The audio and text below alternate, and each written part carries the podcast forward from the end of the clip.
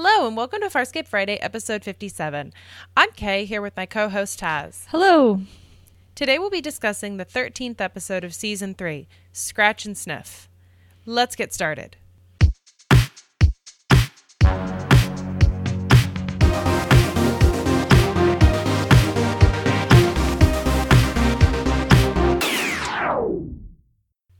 Welcome back. Here's a quick summary of Scratch and Sniff. After being banished by Pilot because of Dargo and John's constant bickering, the crew spends several days on a pleasure planet where they get drugged, milked for hormones, and forced into a gang war. This episode is hilarious. Not only is this episode hilarious, but it's also really fun cinematically. So the story is basically the crew hits Vegas, right? And it's told in the style of John recounting what has happened to Pilot while he's hungover and still drinking because they only spent two days on the planet instead of 10.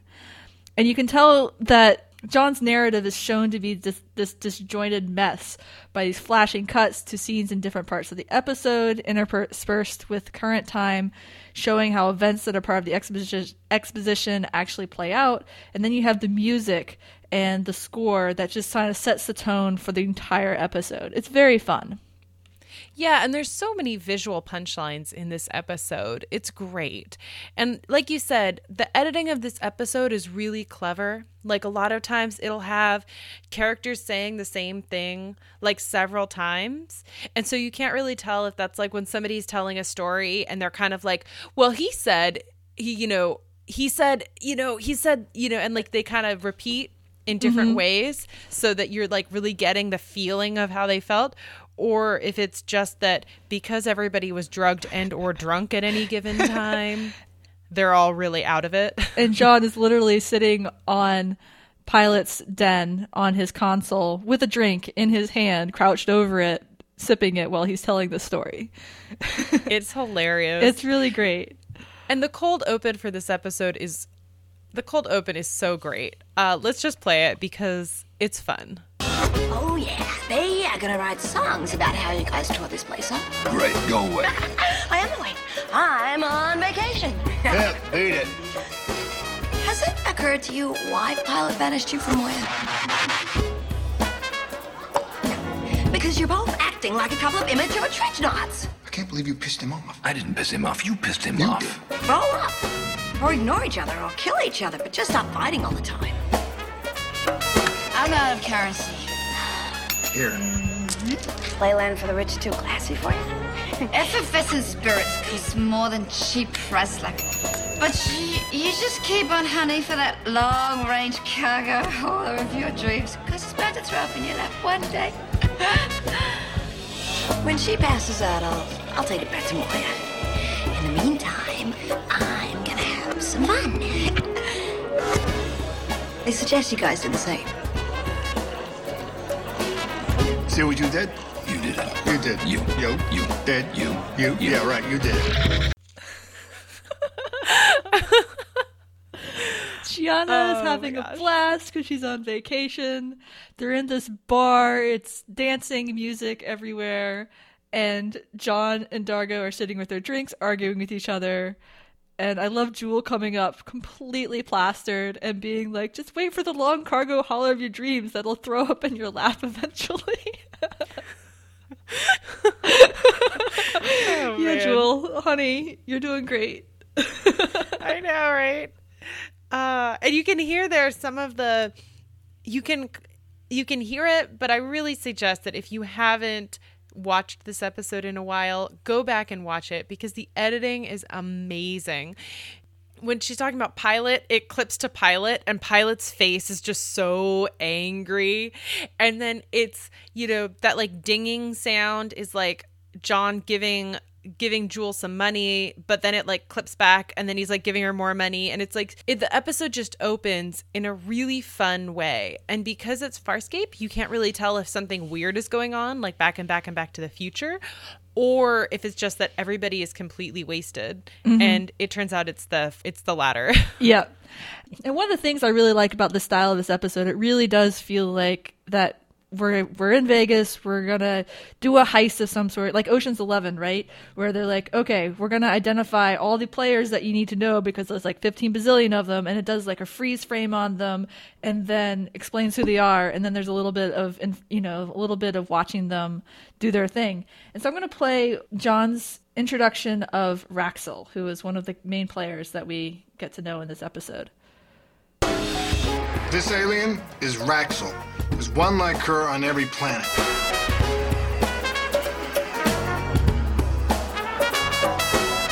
And these girls?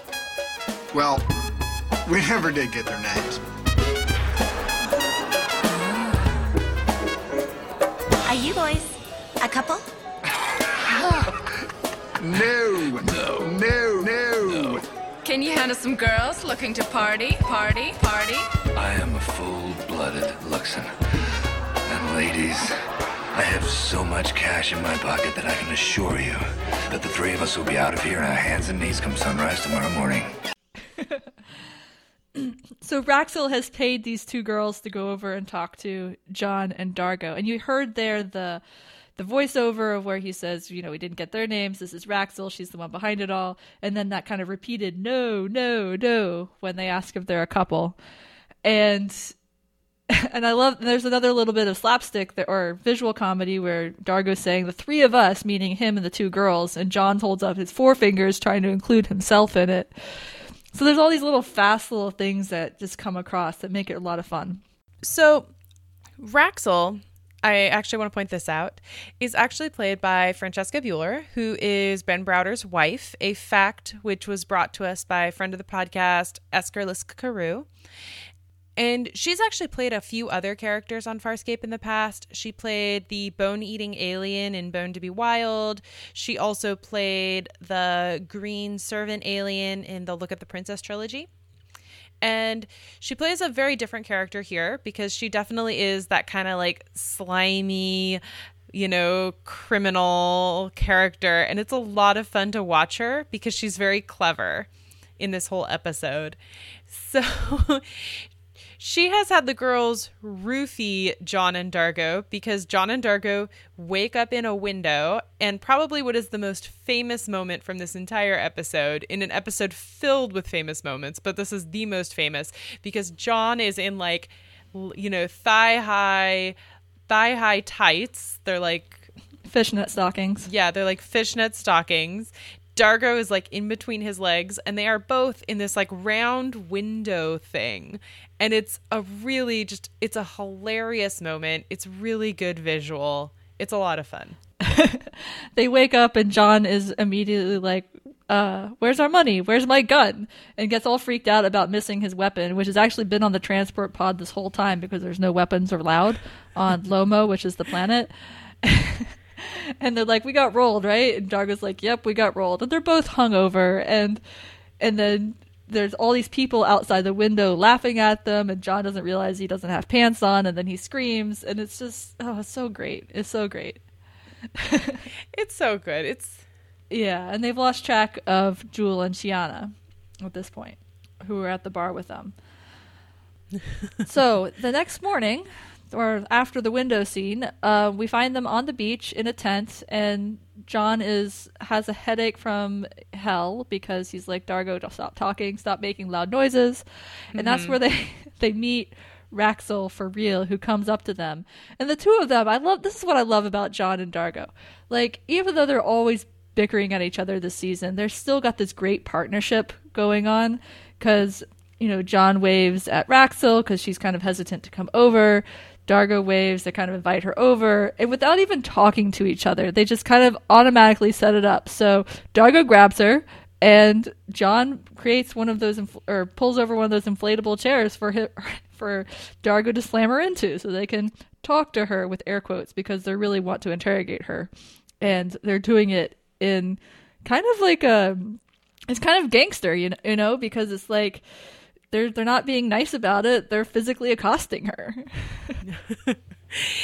yeah, and it's it's really good because we get to finally see Raxel do some talking, and she's, you know, who she reminded me of a lot is in the Flax. Mm-hmm. Um, what's it? What's her Staanz? name? The stands. You know, that kind of like fast talking, a little bit slimy, but you can't quite figure out, you know what I mean? Mm-hmm. Where she's definitely, you get the feeling that she's trying to pull something over on them. They know she's trying to pull something over on them, but they can't quite figure out what it is yet. Yep. You know, and as John points out, he's like, we don't have any money. You already took all of our money, you know? Yeah. And so we'll play the, the quote that has the conversation. It's kind of long, so I, I only did half of it. But she tells them that the two girls are in trouble. And at first they think that, that she means the blue and green chicks who rolled them. And she's like, no, no, you're two friends. Dargo, look. Chiana knows how to look after herself. We gotta find our money, and I'm pretty sure that this grommet is involved. Wait, wait, wait, wait, wait, wait, wait. I got something for you. I got a sort of recording of all that happened last night. I mean, you don't believe it. You can see it for yourselves, you know? It's talking crap. We got rolled, and I don't think we need a. Rogue, you can't get robbed again. I mean, what do you think? You think I want your shoes? I don't know what you want. You're not very smart, are you? Now he, he's got a brain. But you, you're a bit of an idiot. Huh? Huh? Huh? Yeah. Yeah. But I'm bigger. Oh, oh, oh, all, all right. Sorry, sorry, sorry. All right, all right. Ha, have you spoken to your females yet? I bet you haven't spoken to them yet. No, we Have haven't ya? spoken to them because they might be sleeping. They could be. Oh, yeah, princess. How do I know you haven't spoken to them yet? Huh? You don't know that, do you? No, well, my point is... Will you just tell us? That's Jool's car. How you know? It's melted around the edges from when she screams. Now, do you want to see what happened last night? Or not? Because I could just, you know, not. So that's Raxel. Very fast talking. Definitely got another game going on. And I just love how how John and Dargo are like, why are you even here talking to us? so good. And I love that way that she's like, uh, yeah, I just love everything about this because the punchline of of her being like, "You're not too bright, are you?" is that the episode starts with John and Dargo getting into this fight about how John thinks that the rest of them are idiots because Dargo is like, "You're just like the peacekeepers," and John is like, "I'm not." And he's like, when if I ever treated you that way? yeah, and so Yeah. they kind of get in this fight where Dargo thinks that John thinks that the rest of them are stupid. And so Mm-hmm. it is just a really good payoff, you know, to kind of have this like this moment where Dargo's like, "Oh, hey, yeah, I am kind of smart." Uh, it's good. Yeah. One of the no- other notes that I like about it is when John says Chiana can take care of herself, because I feel like that's such a long way from the overprotective big brother role he was playing in early season two with her. And now he's like, look, Chiana's fine. We need to get our money back. That's the real problem here. and I just kind of love that confidence that he has in her. And also, I love this when Dargo is like, "Well, maybe they're just uh," and then he flashes and he's imagining that like the two of them are like all grinding on each other and like maybe going a little bit like maybe having sex with each other or something later. And he's and then the funny thing is, is as an audience, you're like, "Ah, man, that's such like a like a guy thing to think." But then the payoff is that later they actually are doing that. Yeah, it's like a memory of the club before. You can kind of hear those cuts with the music if you listen to it because they're having the conversation and then all of a sudden the music will kick up and that's when the the the scene is flashing to the dance floor from the night night before when Jool and Chiana are looking at each other and starting to have what turns out to be a dance off. And we'll get into that with our our next little bit. But before we leave Raxel, I love that she's so slimy. I love that she's got this attitude towards her, towards them, and with her. And I don't know, she's just such a fun character to see on on the show because we don't get a lot of we get a lot of smarmy, but we don't always get like the fast talking mm-hmm. criminal element. You know, not in the same way. Yeah. Well, you know, and the more I think about it, Farscape really does tend to do this pretty well of like inverting our stereotypes. I mean, Farscape does often play into the stereotypes of like the femme fatale, you know, or like the, you know, hyper sexy villain, you know, but it also does enough of it also does enough of the other stuff that I'm really willing to forgive it a lot of times and I'm really willing to roll with it. Like for example, you have here you have Raxel, you had Furlow from you know the Blood Runs Clear episode. You also have, um, you just have like a smattering of of like really interesting characters that just don't fit into that stereotype. You know? Yeah. Yeah. And it's a lot of fun to watch Raxel interact with John and Dargo, who, as you said, they know something's going on, but they don't know what yet. And they kind of have no choice but to go with it because she does indeed have Jool's comm, and they need to figure out what's going on with the girls if they are in trouble. So Raxel takes them to Kaba, who is puppetry that is really well done. So he's an alien that kind of looks like a praying mantis. So he's of got like a really wide head that's narrow. He's got some tentacles on the back that have eye sockets to them or optic nerves or something. And he looks like he's an insect. You know, pretty big for an insect, but still an insect. And his ability is to have detachable eyes that still can record things, presumably record in his memory. He just has a really good memory.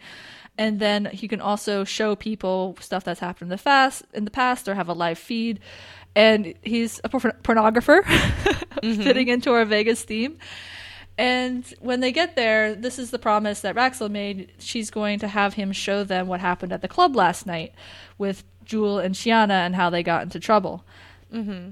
And she first she tries to make them pay for the service. And they're like you took all our money or we don't have any money left. So then she pays for it with their money. And they're like and john's like where'd you get that and Raxel says you can't prove it's yours. I just the other thing I want to point out here is I love episodes that kind of imply there's something larger going on. There's like a backstory that everybody has. And so she calls him like Mr. Kaba, you know, and it like it definitely fits into like this kind of slimy, Vegasy theme. But then also just that like he's like, I'm not getting involved with you. You're awful. And then like there's just like this whole backstory that's just fabulous of like mm-hmm. you know, everybody seems to know each other. And then poor John and Dargo are thrust into this situation that they don't understand. And they're kind of forced to like trust Raxel, even though they both don't want to. Mhm. yeah yeah And the other thing I want to point out before we listen to this is in that flashback, it was really clever because they did the freeze on Raxel, so he's Raxel, and then they also did a freeze on another guy, and it's like this is Fator. He's the bad. He's the bad guy. You can tell because he's dressed in black. You know, like and then and then he introduces his uh his henchman as, as another bad guy the one with Fator. I know, There's and like no name. no name, and it's so great because later on he flashes to like this woman, and he's like, "This is like Fator's sister, I think." But we actually never get com- confirmation that that is the case. She's just works with him. yeah, so So could be a sister, might not be a sister. right? And it's so good because like this whole thing is very much in in a very different way from the ugly truth, but also in kind of the same vein of like you're get this time you're exclusively getting it from John's point of view, but at the same time you're like you still get that feeling that this is a story John is telling, which actually really makes me want to like sit down and listen to John tell a story. Do you know what I mean? Yeah, because you get these little moments of seeing scenes that we haven't seen yet, but that we will see in the episode that are interspersed right now with the present part of it. And so one of those scenes was, as we just mentioned, Chiana and Jool dancing with each other at the club.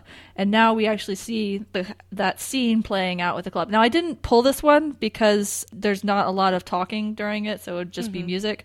But what happens is, yeah, Jool and Chiana are definitely dancing with each other, but it's not really grinding on each other the way Dargo might want them to in his fantasies. It's more like, hey, I'm a better dancer than you. Oh, really? You're going to be a better dancer than me? And so it's kind of this like escalating dance off that goes from them dancing to Jool doing handsprings down the length of the bar, and then Chiana pulling out the fire torches or you know fire on the end of strings and pulling a guy from the audience to stand in front of her while she does this routine with that, which is apparently a real skill of of uh, Gigi Edgley. Gigi Edgley's. Yeah, um, she's the one who suggested doing that because she could do it.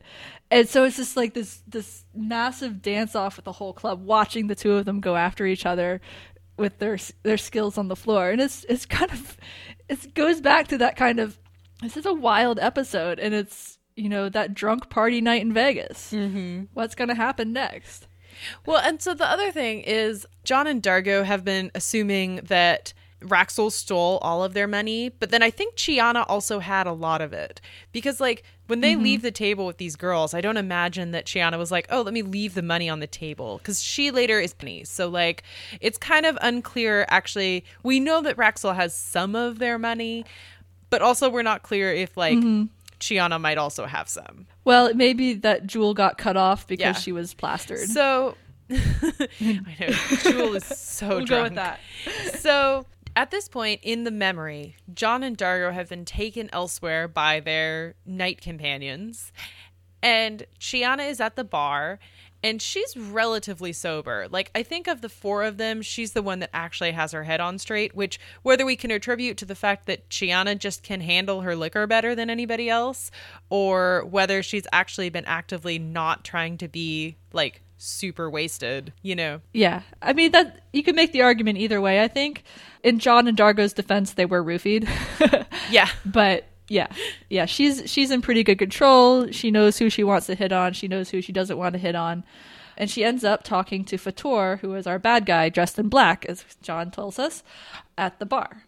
And he ends up giving her a whiff of this drug called Freslin. And as soon as she smells it, you know, the change comes over her. You can tell it's really affecting her. And she turns around in his arms and he says, What do you want? You know, do you want more of that? And she's like, Yeah. And basically, once she's had this drug, she and Jool also, by um, I don't know if we actually see it on screen or not, but Jool comes with them and they go off together. And so mm-hmm. that's basically what we get out of this memory is that Fator now has Jool and Chiana at his house as guests. Mm-hmm. And as soon as that happens, Mr. Kaba freaks out and he kicks them out of the memory and he tells Raxel, he's like, You didn't pay me enough to cross Fator. You know, which is when we learn that like Fator super evil. Yep. And that's where we cut to what Fator is actually doing. And this is kind of the creepy part of the episode because the drug Freslin actually comes from people and it seems to mostly be coming from we see female people for the most part, but there is a male in there as well in the mix. But he takes people and he milks them and it's like sticking all these tubes into their bodies on this huge apparatus in his compound and sucking this this special juice out of them. Farscape. And Well, I love it's lampshaded later because okay, because later when Jool is getting sucked, Pilot goes, "If that much liquid was actually being removed from her, she would be dead." And John's like, "Come on, man, I'm just telling a story." well, that's the great thing about this episode. So yeah, so they're being milked until they die, basically, these people, because he is evil and wants to make lots of money off of this drug, which sells like hotcakes. So, after having seen this memory, Dargo says, I'm just going to go knock on the door. And John doesn't go with him, so Dargo goes by himself. And this is one of those very interesting cinematography things because we get the story as John after it happens. So John is lying at that beach house or this little tent on the beach where they met Raxel, and Dargo comes back. And you get this interspersed conversation of Dargo saying, Yeah, I went and saw how they were. They were fine interspersed with him actually going to the house and punching out the mm-hmm. guard and causing a scene. And it's just this really wonderful interplay of the understated, I'm going to tell you what makes me look good. And then you get to see what actually happened, which doesn't make Dargo look so good because he's like barging in and going after to see how Jool and Chiana are. And they're at this point fine. Yeah, but I mean, in Dargo's defense, they are not fine also because they're both. I mean, and I think what Dargo picks up on that makes him look overprotective from a distance, but I don't actually. I'm I'm Team Dargo on this one. Chiana is blitzed out of her mind, and also she's super clearly been like roofied, mm-hmm. but like not roofied in the sense of like, oh, she just is forgetting, which is what you know, forgetting and out of control of her own body. This is like the drug has turned her into wanting Fator, somebody who she didn't when she was not on the drug. So, like, I don't know. I'm kind of Team Dargo here. Yeah, and I, I don't disagree with you, and I think that's a really good point because they have been drugged. I guess I was my main point was that there's this contrast between how he's telling it to John, and then there's how it actually plays out from Yeah, what we see true. as an audience. So yeah, no, you bringing that up, that's a really good point to to keep in mind that Dargo should be concerned for them. Yeah. And actually, the only reason he doesn't physically drag them both out of there, Jool naked, because she's currently in some sort of like milk bath. Yeah. And like, is that Fator's guys have guns and they're all dressed in like weird bondage gear where they're like, it's like, an almost an early version of Scorpius' costume because it's like they're all dressed in black with like this face mask on, you mm-hmm. know. It's Yeah. very Pulp Fiction. It is. It is. I kind of like the look though. I don't know. Yeah. It's just it's fun. But yeah, so they pull weapons on him so he can't get them out and he goes back to the beach where John and Raxel are. And he's mad at Raxel because he feels like she's been jerking them around, which she has.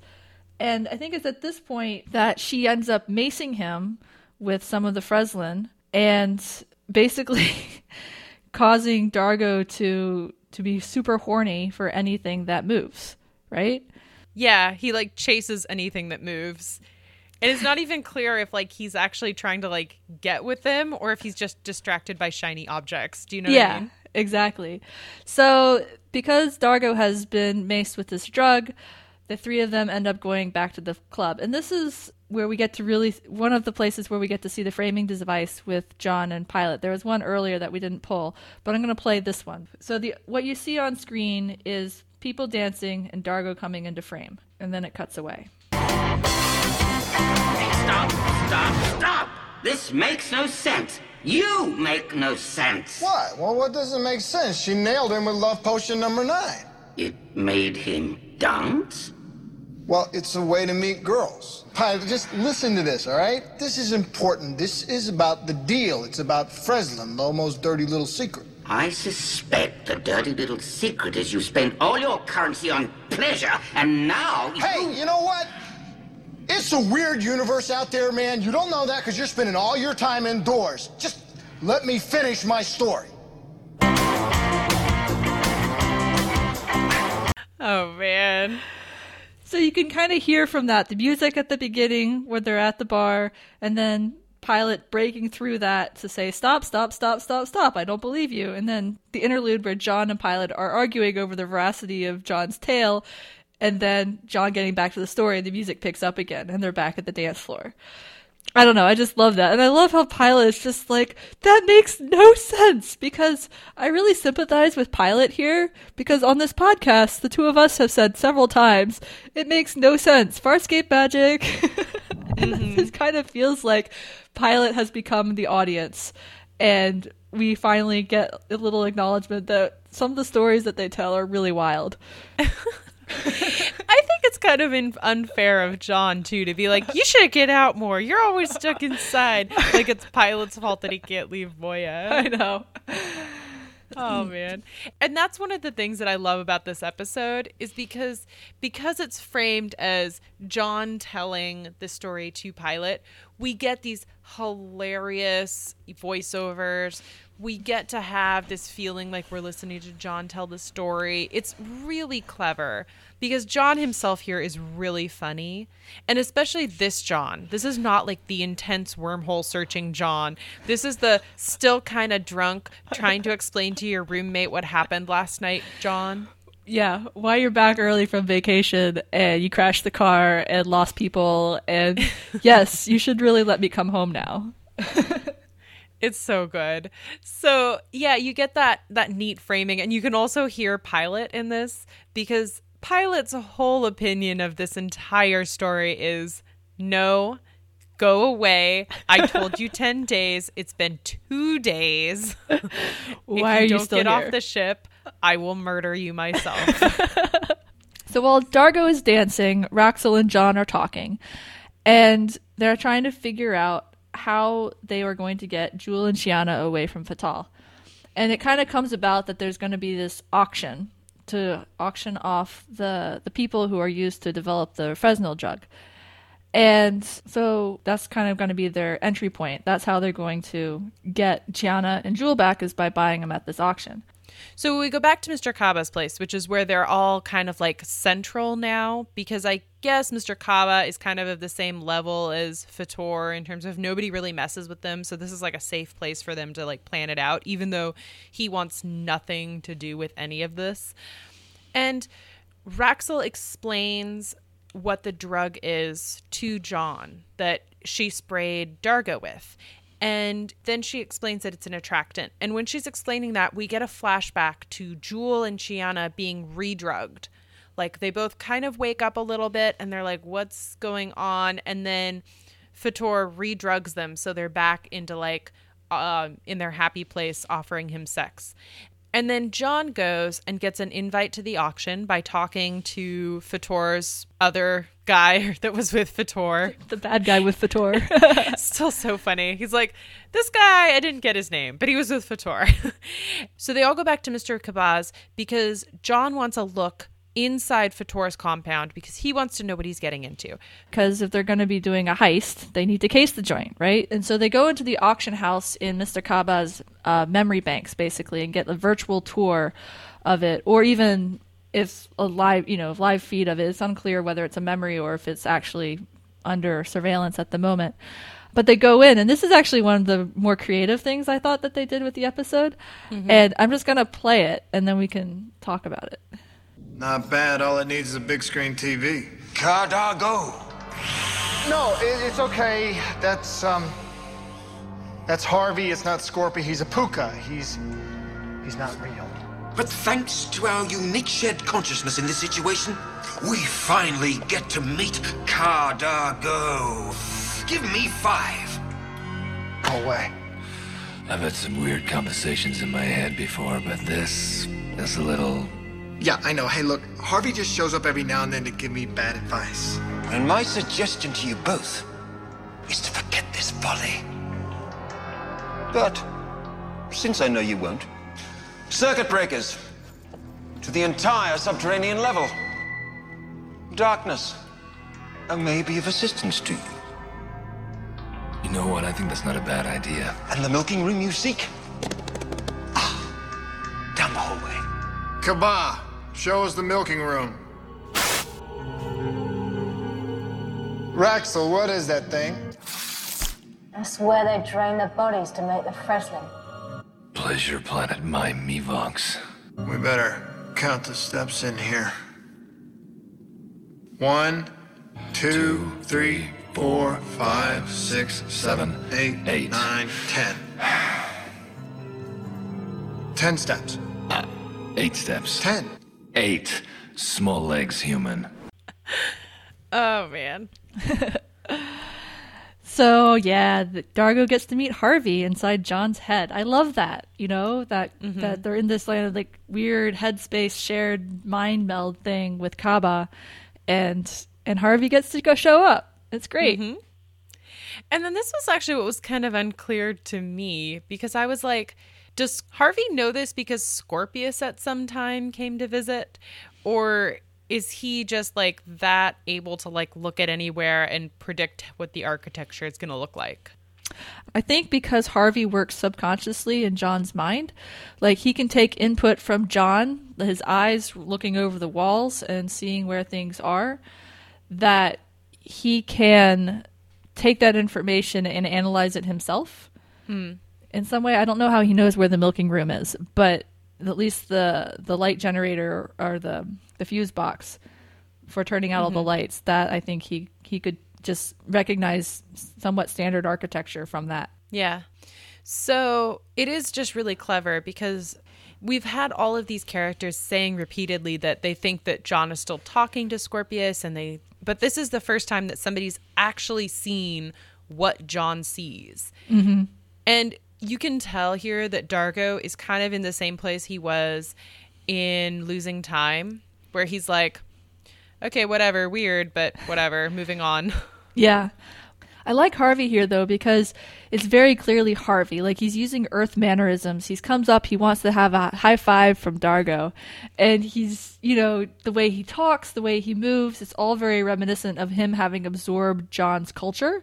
Mm-hmm. And the other thing I like about his presence is John says he shows up to give me bad advice.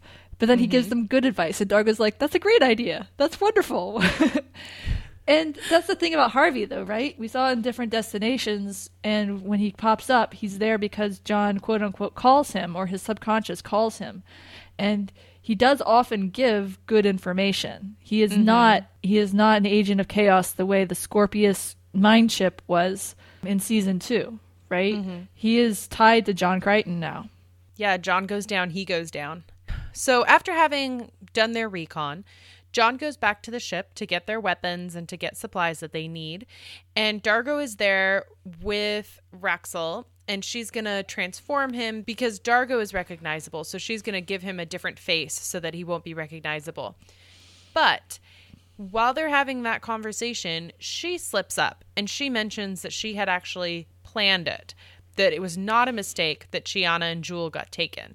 And so he ends up realizing that she's not just helping them out of some weird goodness of her heart, which none of them really believed, but that she'd planned it. So he, and when John shows up, John gets involved.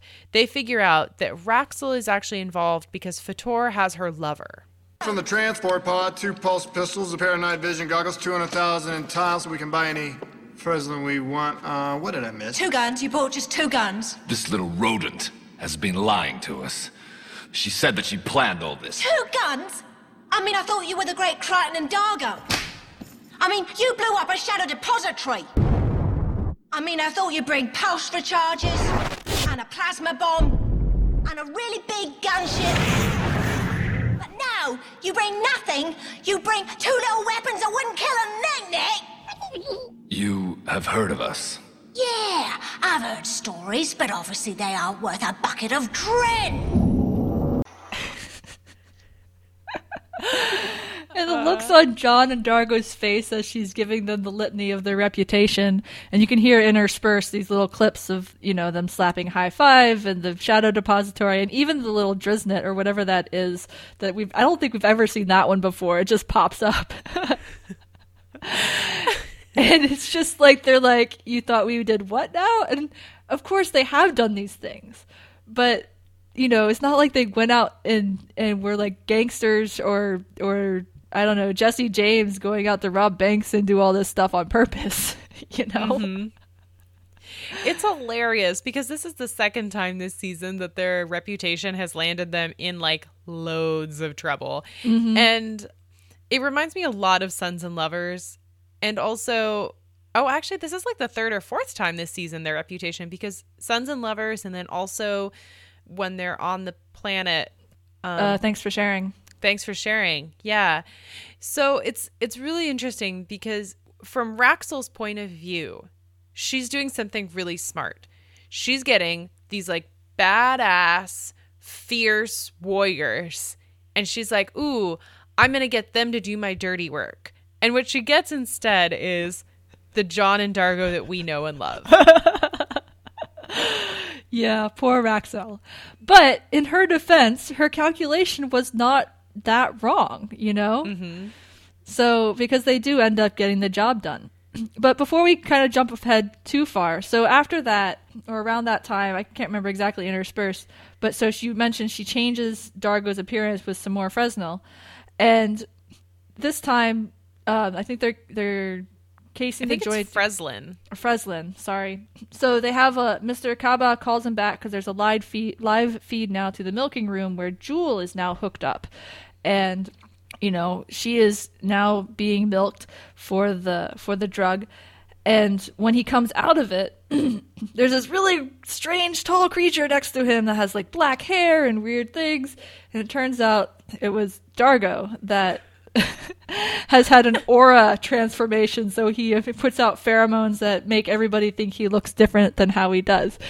And here's Pilot's reaction to that when he hears it from John telling the story. No more. Enough. Even I am not so gullible as to believe that Dargo turned into another creature. I do not appreciate the lies you tell in order to circumvent. Whoa, ho, hold up. How long have we known each other?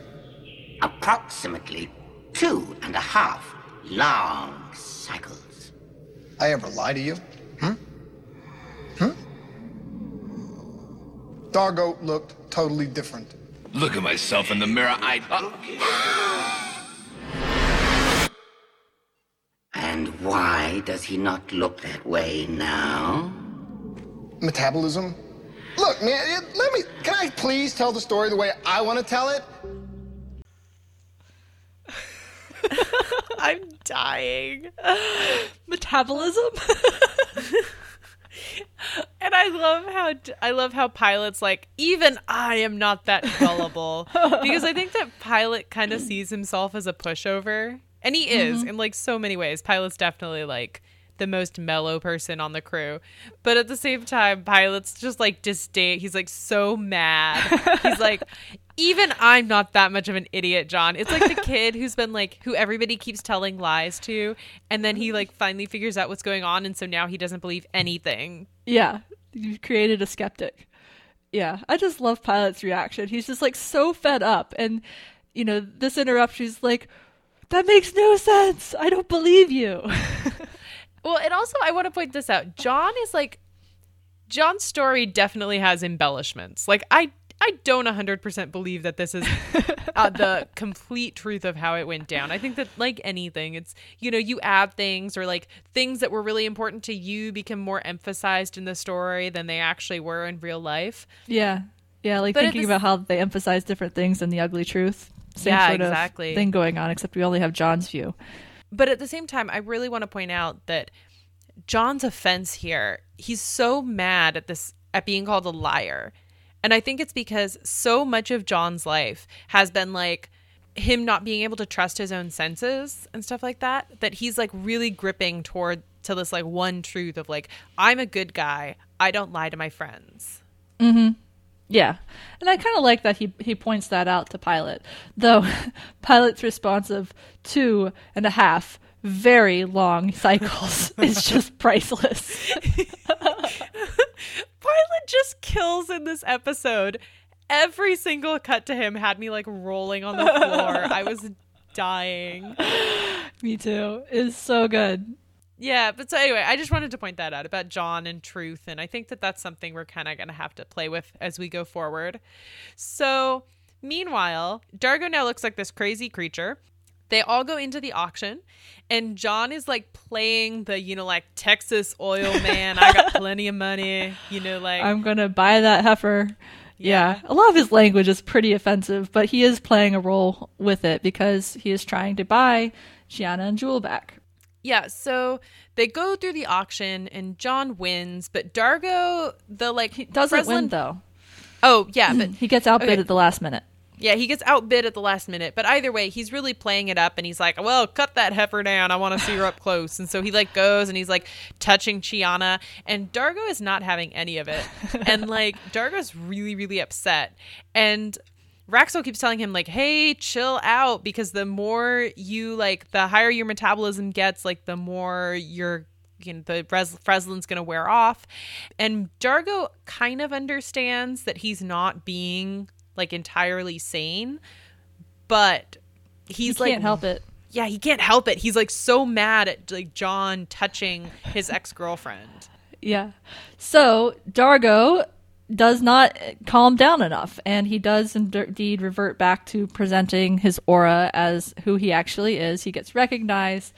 John has managed to get Chiana unhooked from the from where she was hooked up before, but she is in the arms of the person who actually did win the auction, and then massive firefight breaks out, and John shoots the lights out, so uh, he has the night vision goggles, so he's able to shoot people in his chaos and and everything. Jool is still in the milking room, so that's where they're going to go next. And uh, so Raxil and Dargo go after Jool.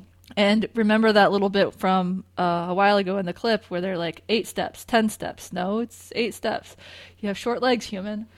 So they're Dargo and Raxil walk down the hall. And he goes eight steps, and then he runs into the wall. and Raxil's like, it's two more steps. It's pretty funny. It's But- so good. they end up getting in there. Fator's sister, or whomever that woman actually is, is in there and has a gun and tries to tell Dargo to back off. Dargo gives her the giant tongue of unconsciousness and is able to rescue Jool. Meanwhile, Raxil's lover has been killed and she's like really upset. But by the time John and Chiana get there, she is not as upset anymore. So let's play that. Axel! This is my honey, the brains of the machine. My design. He stole it, sold it. Fiddle didn't even know it was mine. Worth a fortune. How's your neck? It's fine. I don't mind sticking it out for you. You don't want these broken. You okay? Yeah. Good. Weird. And that sound at the end was John getting punched in the eye that had had the night vision goggles on it and the resulting trauma to his neck. Or mm-hmm. later we find it's, Fa- it's Fator and Fator tries to strangle him. So Yeah. Chiana had a little prescient moment right there where she she knew something was going to happen before it did. And then Chiana gets her revenge because she overdoses Fator with the Freslin. And so he essentially is like, no, no, stop. But then it's too much and he dies. And um, and she's like, well, it's a bummer that he has to die happy. and so this episode, in a lot of ways, reminds me of the discomfort I had of some of the elements of Crackers Don't Matter because Crackers Don't Matter is hilarious and it's an amazing episode. And I love it. But there's like definitely some stuff in there that's kind of grody. And this kind of is the same thing where I'm like, this episode is the funniest we've seen this season by like a long shot.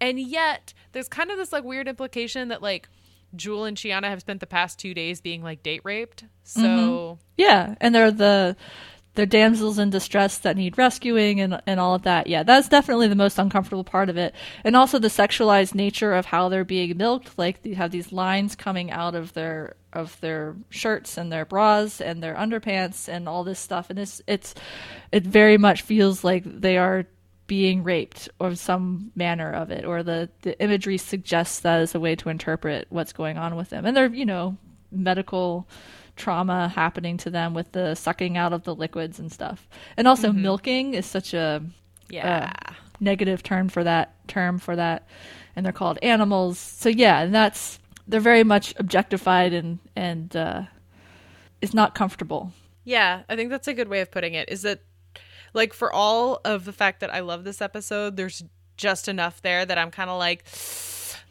Yeah. this the best way they could have is there a way that they could have done this that was equally as funny without as much like lol Chiana and I mean well actually the, and then this is this is in the episode's favor. The scenes where Chiana and Jool are getting you know like getting drugged and then again like kind of the implication is that once you're on this drug you're like horny for anything that moves which is kind of non-consensual but that part is never played for laughs. Mm-hmm. It's just like everything else.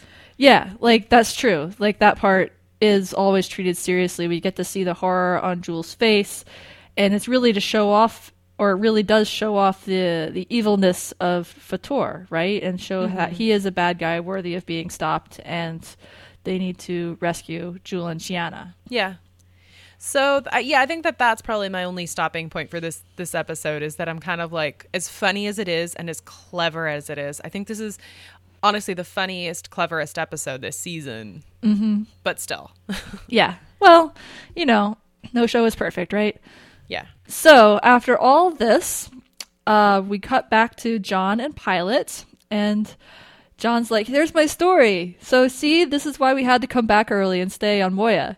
And Pilot's like, "No." it, true or not, you are still going to leave for another eight days. I found another planet for you. It's industrial. It accepts visitors, and you and Dargo are going to be visitors. So funny. I love how the implication is that like John and Dargo got kicked out of Vegas, so now they have to go to like a courtyard Marriott in some like industrial business park. yeah. And so John leaves, is like, fine, fine. We know we're stuck. He's finished his drink. He goes back to the door of Pilot's Den where Dargo is waiting. And Dargo's like, he didn't believe you? He's like, no, you want to try? and then they start arguing again because that's And, what like- they do. I just love he John's like, you want to try? And Dargo takes like one look at Pilot, who's like literally looking at them like, if you come any closer, you will find out how strong my arms are. and Dargo takes one look at Pilot and shakes his head and no. So that's where it ends with the two of them getting kicked off again. uh, this is such a good episode. What would This you give it? Fun. I'd give it a four. I think it's a lot of fun. It made me laugh a lot. I really, really enjoyed it. Yeah, it was just a really good, fun episode. I really love the cinematography and the storytelling. I think that's really what makes it. Yeah, the editing and the cinematography is Yeah. fabulous. I would agree. I, I might even go as far as a 4.5, but I think that the only thing that kind of keeps it at a 4 for me is that I'm like, there's just enough discomfort I have with like the whole setup of like, Yeah, you know, yeah. in Wardrobe Watch, like we said, we have John in tights. Mm-hmm. And like I, I couldn't tell if they were like supposed to be his underwear or if it was just like like because it kind of looked like a mini like mini shorts. Well, I think the mini shorts are his underwear, and then the tights he just wore for whatever reason when he was with Dargo in the window afterwards. So, who knows what happened between the two of them right there, huh? So next week, what do we have? we have Infinite Possibilities Part 1 Daedalus Demands. And it takes us back to Talyn and the crew over there. Ooh. Mm-hmm. All right. Part 1 of a two parter. Yeah, come prepared, folks. So we are Farscape Friday podcast at Gmail, Tumblr, and Dreamwidth. We are Farscape Friday on Twitter. Hit us up there. Let us know what you think of the episode. And we will see you next time. Bye. Bye. We received fan mail this week from Ez from Manchester, longtime listener, first time caller. Hey, Ez. Unfortunately, we received your letter after we'd already recorded the episode, so we didn't discuss a lot of your points, uh, but we are always happy to hear from our listeners. Here's her letter Hey, Taz and Kay. Does Ben Browder hate his wife? She gets hit a lot. Mind you, she does get off scot free with assisted rape murder.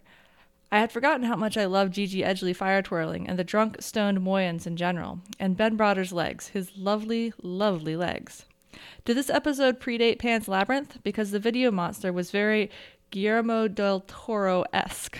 So many thoughts. Also, love that Pilot was still, nope, we're dumping your irritating asses on another planet. Can't wait to hear your thoughts. Well, Ez, we are so glad to hear from you. Um, I'm pretty sure that Ben Browder doesn't hate his wife. and in fact, I think they had a lot of fun, it looks like, playing against each other during this episode. And yes, he has very lovely legs in that window scene. Gigi Edgley's fire twirling is actually really cool. So I'm glad you gave a little shout out to that because that is another one of the highlights of the episode for me. It's just getting to see the actors show off other skills that they have and really get to get to see them in their element. So this episode aired in the summer of 2001, so it does predate Pan's Labyrinth, which aired in 2006. I really like that you point out that the video monster really embodies a lot of the best of monsters. That's one of the things I the best things about Farscape, you know, it's like it, they use puppets, they use the physical props to really give life to the aliens that they have, even a one-off character like Mr. Kaba. And so it's it's just really cool to see that rendered on screen and in watching it now in 2017, you really really see how well it holds up over time just because they use the puppetry instead of CGI. Pilot is also love. I think we said that during the episode a couple times because he is just so done with them and it is fabulous. So, we are so glad you enjoyed this episode. It's one of my favorites, it's one of Kay's favorites. Um, we love hearing fan mail, so thank you, Ez, for writing to us. Anyone else who would like to share thoughts on this episode or any other episode, we are Farscape Friday Podcast at gmail.com and on Tumblr and Dreamwidth, and we are at Farscape Friday on Twitter. Take care, everyone.